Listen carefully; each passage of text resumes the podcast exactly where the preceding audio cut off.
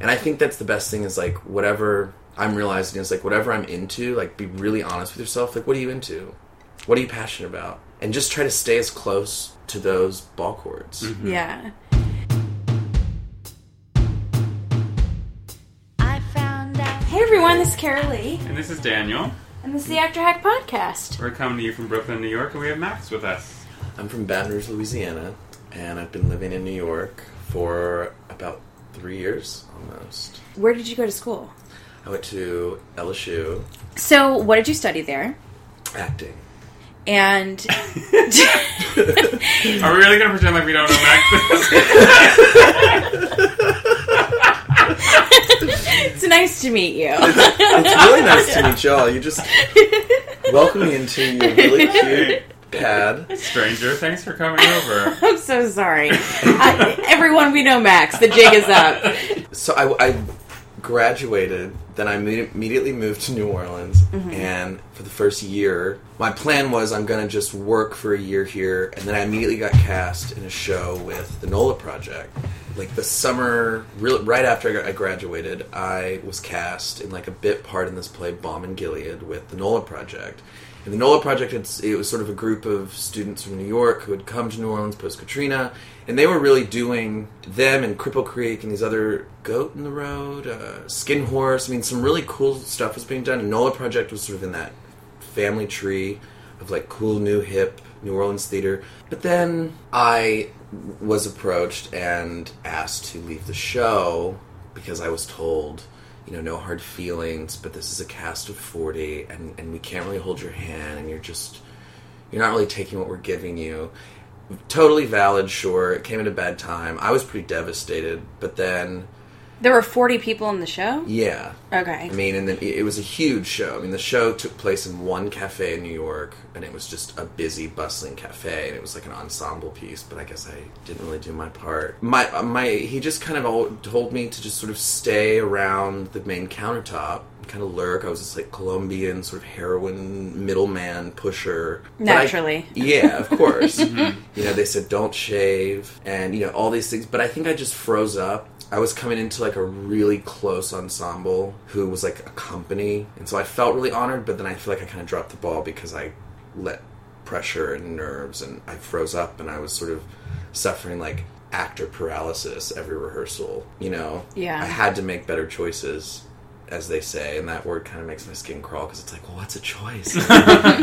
just what is I the thought I was script? choosing. I don't know. Yeah, am I- is this a choice? Is this a choice? and then you're just like vortexing out of mm-hmm. control. But then, so I kind of went into a vacuum and just partied for a good few months in New Orleans and kind of just like worked and made money and like did Mardi Gras and like all my friends were there. And then I got cast out of the blue as like in, well, it's again, it's a small ensemble, but in Killer Joe as Chris.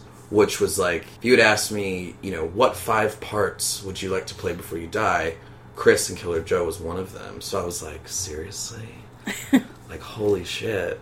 And that was with this production company, or this theater production company called Jonathan Mayers.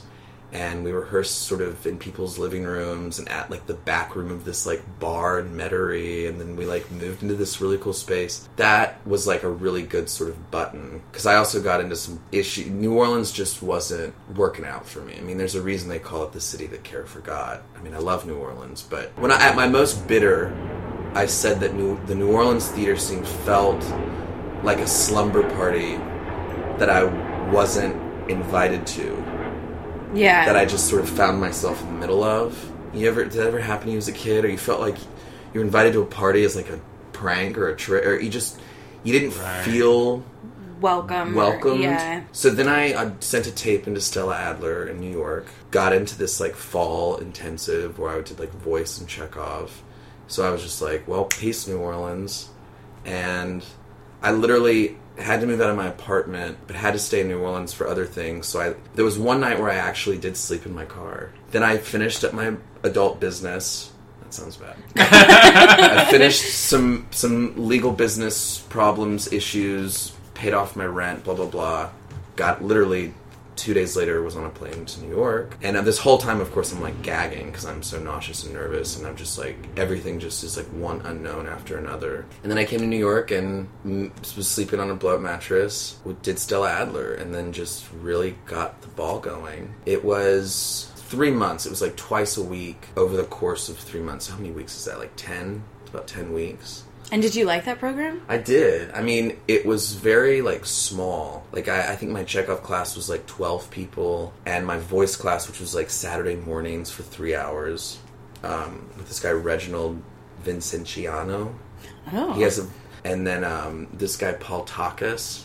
He's, I think he's a teacher at NYU, or he teaches around. But he was my Chekhov teacher, and the voice class was really small too, and that just like kept my wheels greased. It kept me interested, and it kept me at, bookstores, keeping an eye on new plays, really getting a feel for like what is pushing the envelope in New York, because everyone deserves to hear, to have good stories told to them everywhere the way New York works, I mean, a lot of sort of where we go in theater sort of starts in places like New York or Chicago or even LA, I'm sure, and then it sort of trickles through the regional. Brandon Jenkins, who did an Octoroon, and um, this other play, Appropriate, and like, you know, Annie Baker, and she wrote 4000 amy herzog. Stella adler really kind of pointed me. I thought i knew but i was really just kind of looking at like classic playwrights and, and very academic theater you know like i was in mm-hmm. that and that's i was it was good to come to new york because i was finally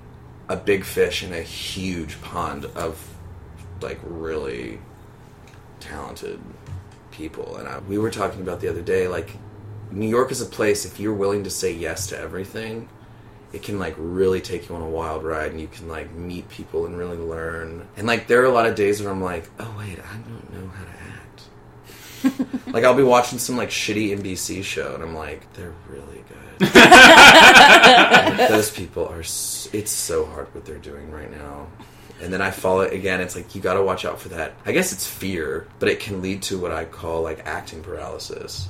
It's a very like um, precarious sort of thing, and so I think the best thing is just to say yes and just work as much as you can, even if it's not. It's kind of the only thing that saved me from feeling like lost in this city.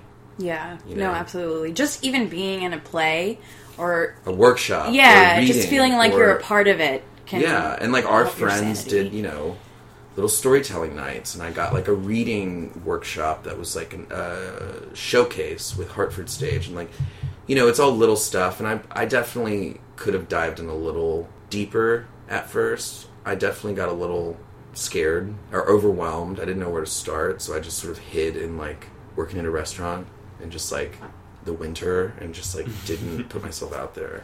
Well i worked at Nitehawk Oh right. Yeah. I forgot about that. yeah, which was really great because then it was like I was around like all these like new festival sort of sleeper hits. That was like the only kind of thing the theater showed, and, Right. and then like you know Jim Jarmusch and like James Franco would come and like do Q and A's at the theater. I started working for Elizabeth Ashley. Uh, sort of, she calls herself an actorette of the city, and she really is. I mean, she's truly one of the great kind of Broadway actresses who who really didn't compromise, and and I mean this, you know, not just because I work for her, but you know, she was this very intelligent, as she says, peculiar girl from the South, from Baton Rouge, actually. If I learned anything from her, it's like just wade through the red tape and just do it, and don't feel sorry for yourself. She always says it's the most desired and most difficult um, career in a lot of ways. And so, how did you meet her? through mutual, um, a woman who my mother knew in Baton Rouge, um, she cut her hair for years, and you know she's sort of this kind of Baton Rouge.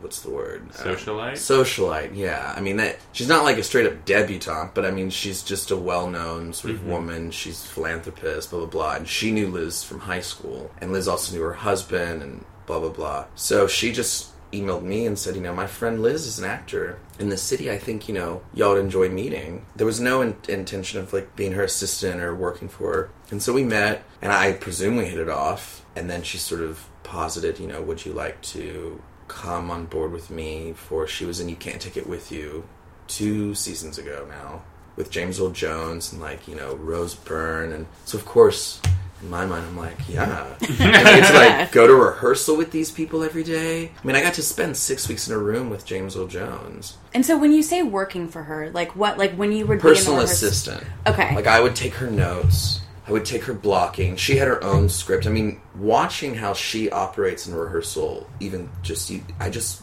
I mean, her her sort of motto is no bullshit. And I mean, she had you know four versions of her script, and um, she just knew how to work in rehearsal. She was never late. You know, there were a lot of days when neither one of us felt like waking up at 9 a.m. to go to rehearsal all day in Times Square and like sort of fend for yourself at lunch and then come in just sit in that room and sit in the hall and it's a lot of but that's like the work these people do and like that it was a huge cast but knowing her and being able to then sit in that room and see a rehearsal run and seeing her operate Yeah. Mm-hmm. I got the kind of madness that you sort of have to have. A good madness. But it's really just a resilience and an endurance and like the nerves and the it gets easier, I guess, but with every new project, it's it's a new family of people. There's going to be some new challenge that you didn't see coming your way as an actor with every part you get. And I think the biggest thing I took from it is just have a really good attitude. Don't bullshit, don't lie, don't be late, and be prepared. I mean, these people weren't off book day one, but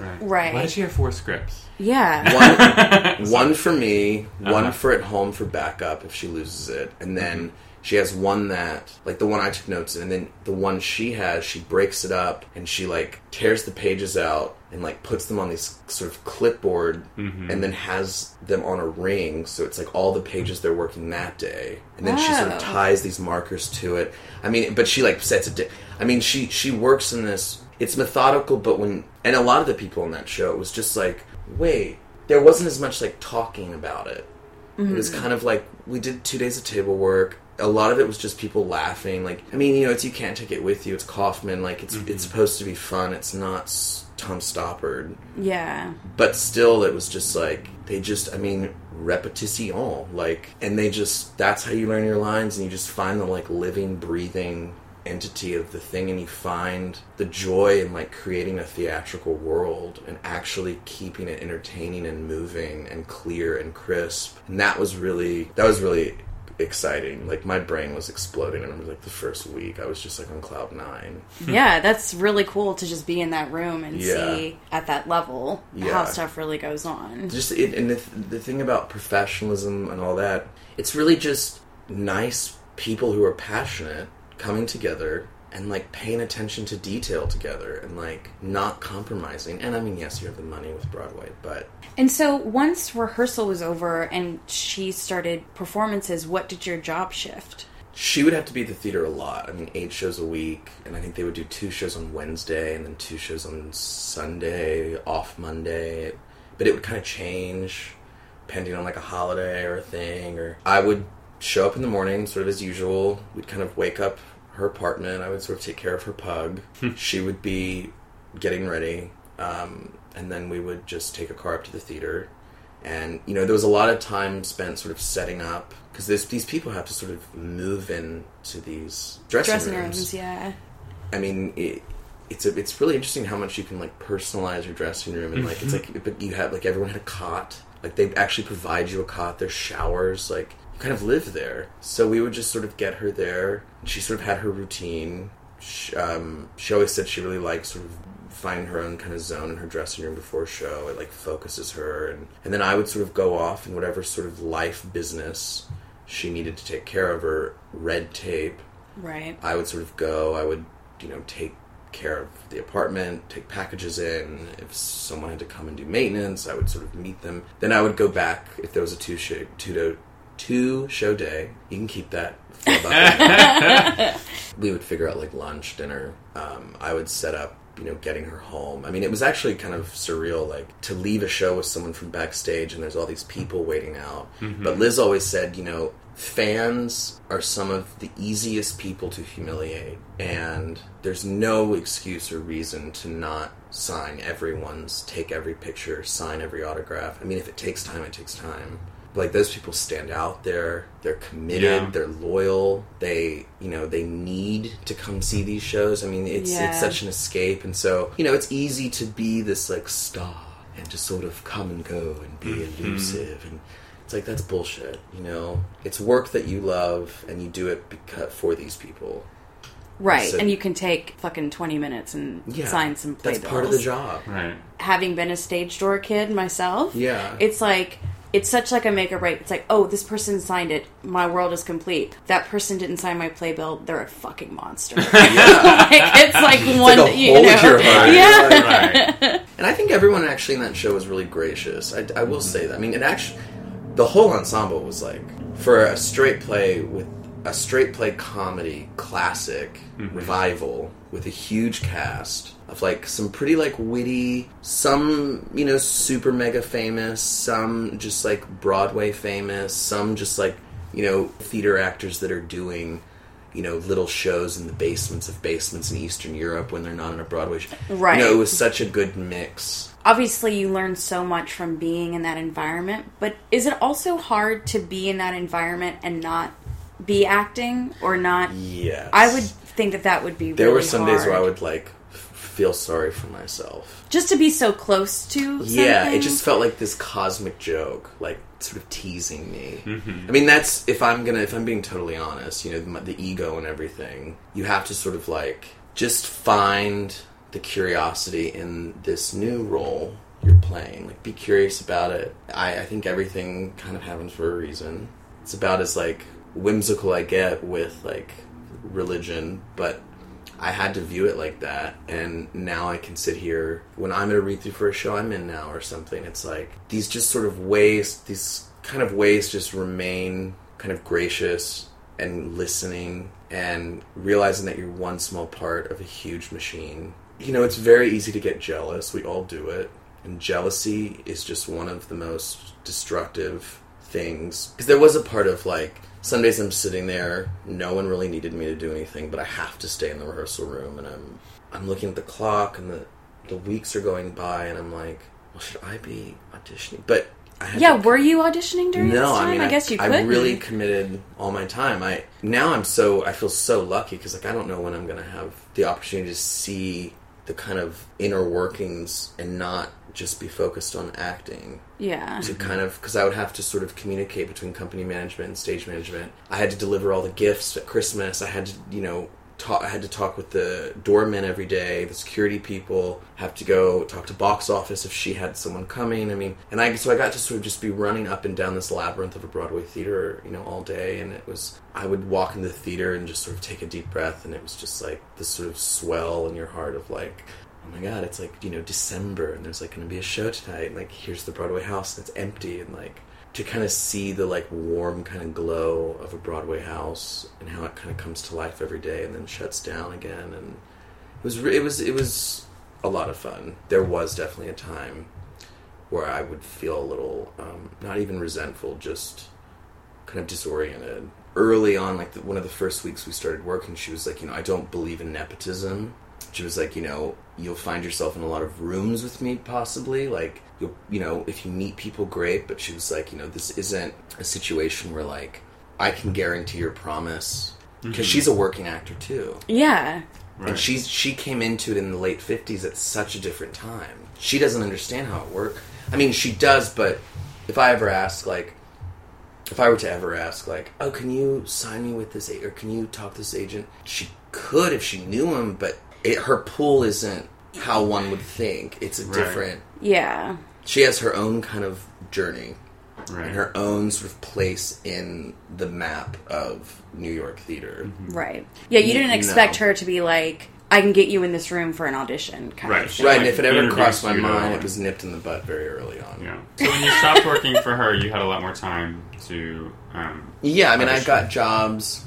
I auditioned and I did some festivals for Alex, and then I did your show. Mhm. And then I worked for her off and on. She did like an audiobook recording, so she still needed me around. And then while I was doing that and working for a furniture company, like installing counters and, you know, apartments in the Dakota and stuff. So I was like, man, I really gotta I really got to get going. Like, I'm just like constantly like. And I mean, this is this is the honest sort of voice at this point. Was like you have to maybe you need to take a break from helping other people like dot all the i's and slash mm-hmm. the t's in their life, and you need to figure out what your really goal, like what your game plan is. And then I got into Williamstown, and so, And so then, do, where did you find that audition? Like, what was that like? It, it was just it's for as an apprentice. You literally go on their website and there's a application that's just like your you know usual information, name, phone number, mm-hmm. emergency contact, and then you write two essays. I it was two. One was where do you see yourself in ten years as an actor or not or what you know who do you want to be in ten years. So that was kind of fun because then I could just be like, I mean, I literally wrote my paper. I was like, well, I was like, there's sort of a trap you can fall into answering this question because you know there's so many. I, I, you can't control anything, mm-hmm. but I would like to do this. I want to do this. I also want to do this. I could live here. I would love to live here. I mean, I was just trying to be as like forward about it as possible. yeah. And then the other one was why Williamstown. The sort of main thing I wrote the essay with in mind was like it just seemed like a really cool sort of theater laboratory. All the plays that they put up every summer, like some of the newest, most relevant. Just it was a really cool place to go. So I got I applied like in February, and then in April just got a phone call. That was like, you know, hi, Just Max. based on the essays? Based on the essays and your resume and headshot. That's cool. That is Yeah. cool. I didn't realize that's how that works. All summer we were like, how did they? I guess they sort of had. Sure, they had their own kind of algorithm. Who knows? I mean, I don't know how many people applied, but they accept seventy, and it's thirty-five male, thirty-five female, ages from eighteen to thirty, and what you think is strange. But it's funny that they sort of take, you know, groups of, you know, 19 to 23, 24 to 27, mm-hmm. 28 to 30, and we all kind of found our way. I mean, sure, it's 70 people for 70 days straight, but, you know, you ask, like, how do they accept you as an actor, blah, blah, blah. Well, it's an apprenticeship where creative opportunities are lined up for us as best as they can be. But a lot of us early on got cast in, you know, chorus ensemble on the main stages. So their schedules ro- revolved around that all day. And then maybe they would go help, like, hang lights in- at night. Mm-hmm. Where the people who weren't cast in anything early on would have to wake up early and go to what was called the mill and help with the carpenters all day. And then we'd have to go to the costume shop. And then we'd have to drive to Boston to pick up a table. And then, you know, a couple weeks later, 15 of us got put in a directing showcase that we would audition for. And then some of us would finish up the main stages and we would. So it was this you had to do everything. we had to do everything, and they kept saying, you know, you're the lifeblood, and we would joke like, you know, hashtag lifeblood. and we're like, you know, dirty and like in a metal Right. shop at like You're like a workforce. We were a workforce, Yeah. And it was intense. I mean, there were nights where we did things called overnights, where we would go all day, and some of us would be scheduled to work on building the sets or in the scene shop until like 5 a.m. And then a couple of us would be assigned to wake up at 3, make all the food to serve for the people getting off their shift at 5, and then to serve breakfast to people coming in at 5.30 or 6 to then work until like 4 p.m. or 5 p.m. that afternoon. I mean, it, it's. I mean, they mounted maybe the main. There were eight main stages, and then all the like um, they call them DIs, like um, the directing interns would direct shows, and then there were the DAs, which are the directing assistants, who would assist all the main stage shows and then direct their own sort of more realized pieces. So it was like maybe 15, 17 shows. I mean, in one summer. Now, are you guys getting paid anything for this? No, there is a tuition. You pay for room and board So you pay for room on and board. acceptance. Yeah. Mm-hmm. Okay. There were like carpenter stuff that were like, so wait, you'll pay To come work. to be the labor? right. But the thing is, and like there were some days where it's like, what the fuck am I doing here? Yeah. But then they were like, WTF? And I was like, okay, we get it. like, really, what the fuck? I mean, one day I was in my room and I heard this girl screaming from somewhere in the courtyard. She was like, I don't know when I'm gonna sleep. I don't know what I'm gonna eat. I'm losing my in mind. and and I was just like laying there because it was hot, and I was like, yeah, I mean, this is where we're at. we just slowly kind of just descended into. But it was all at the end of the day, like Do you everyone wanted recommend it? there. Yes, it's That's the so hardest funny. and the best thing I've ever done. But I'm just you know just being honest. Like yes, you're gonna have good days and bad days because you literally are just thrown into like theater twenty four seven. Yeah. But you meet so many great people. I mean, the first week I was like, my heart was just exploding. My brain was exploding. I remember one night we were at the bar and I was talking with someone, this guy, Jeff Whittakin. He was an apprentice. He had been sort of joking. He'd be like, Do you like this band? Do you like this play? And I would be like, Yeah. And he'd be like, I thought so. He was like, I'm on to you. I was like, Okay. And then one day we were at a bar and he came up to me and he was like, What do you think about the play Woyzeck?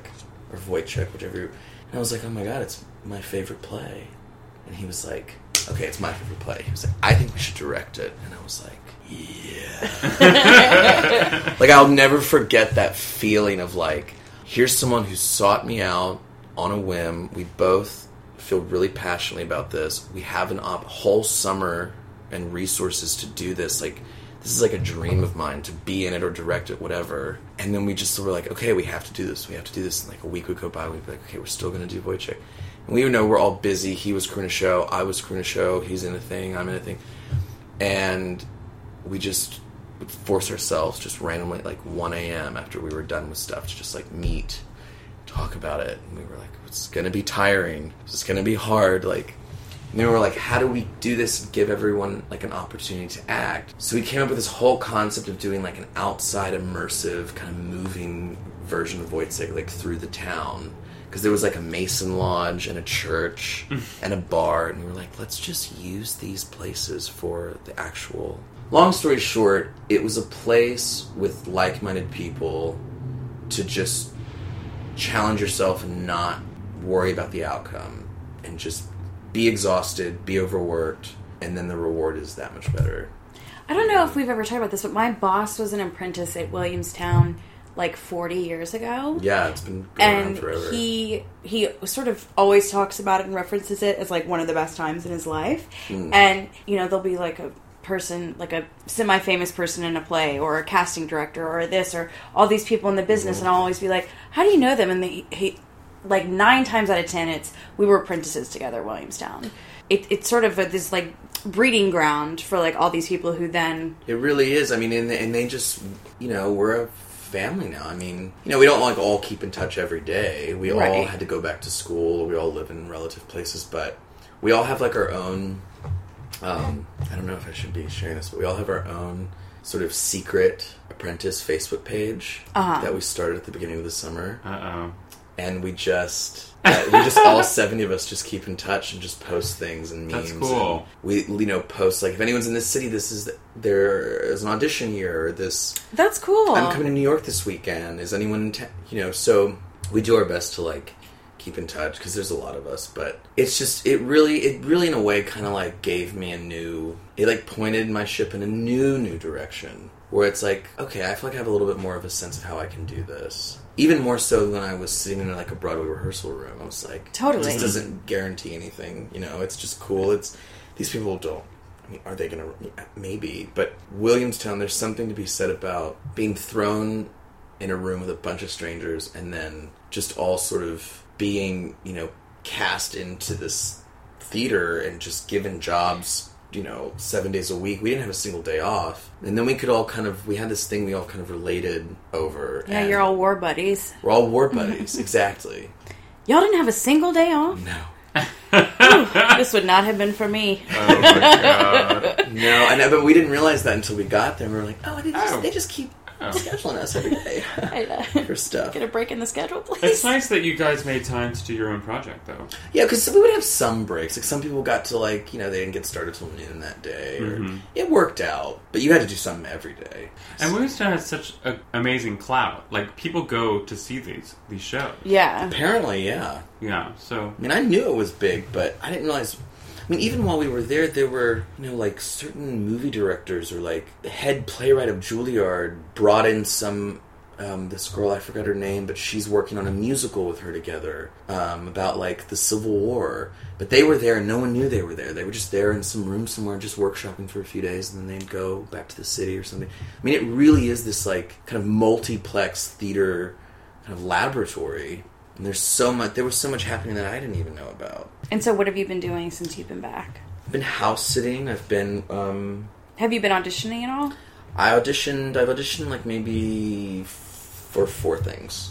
And so, where, where, what's your audition source? Like, where do you go to? Um, well, it's, I don't know if you should take my advice for someone who hasn't been auditioning as much as I should, because I've honestly I'm in this thing where it's like, okay, I have to I have to be stable in New York, coming back from the momentum of Williamstown.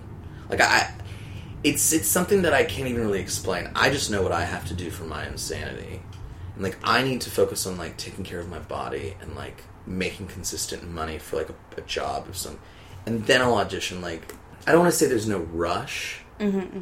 but like I have to be real with myself about who I am as a person and what am I doing to make my life healthy as a person.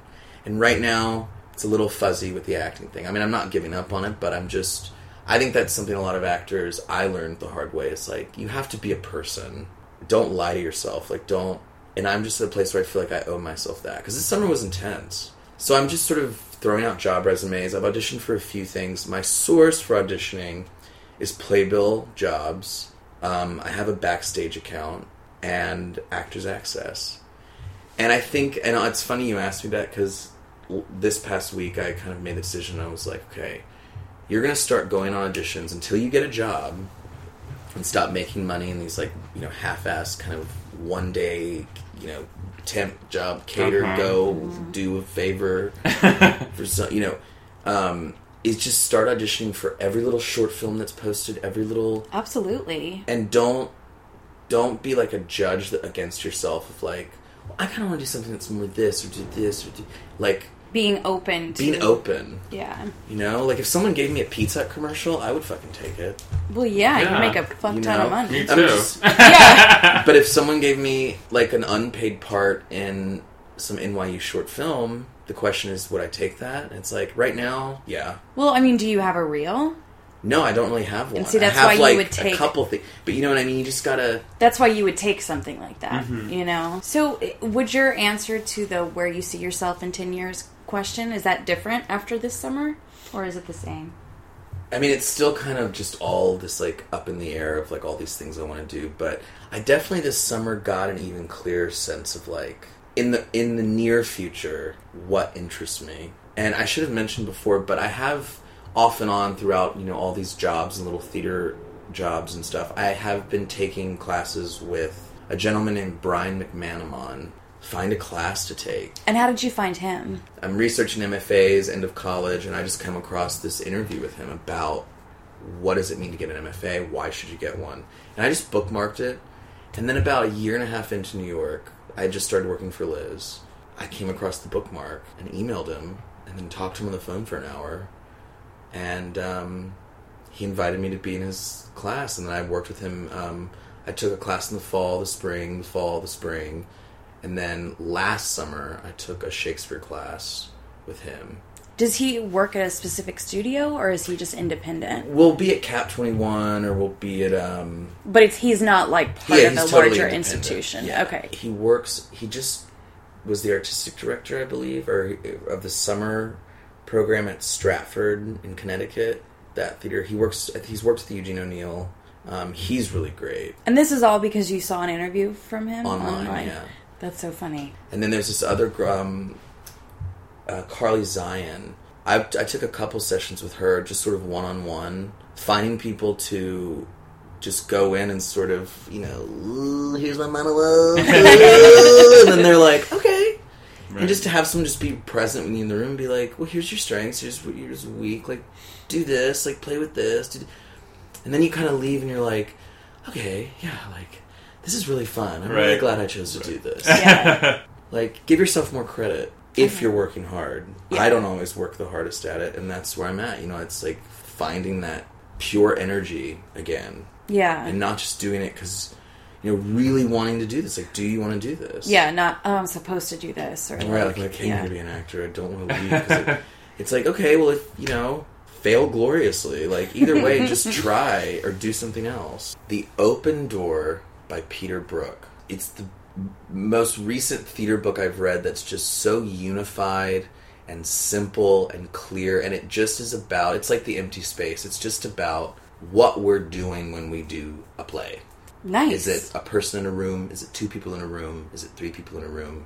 I mean, just it really goes back and it really talks about ritual all over the world, and uh, it's it's it's very good. I mean, Great. he's oh he and he goes around the world and talks about like you know theater in Asia and like when we bring that theater to America to watch it, it's becoming a completely different thing. I mean, he really plays on like audience and ritual and that just I mean I highlighted the whole book. it was really I, I haven't read a book like that in a long time. So the Open Door by Peter Brook. Um, well, thank you, Max. Thank This you. has been Thanks, glorious.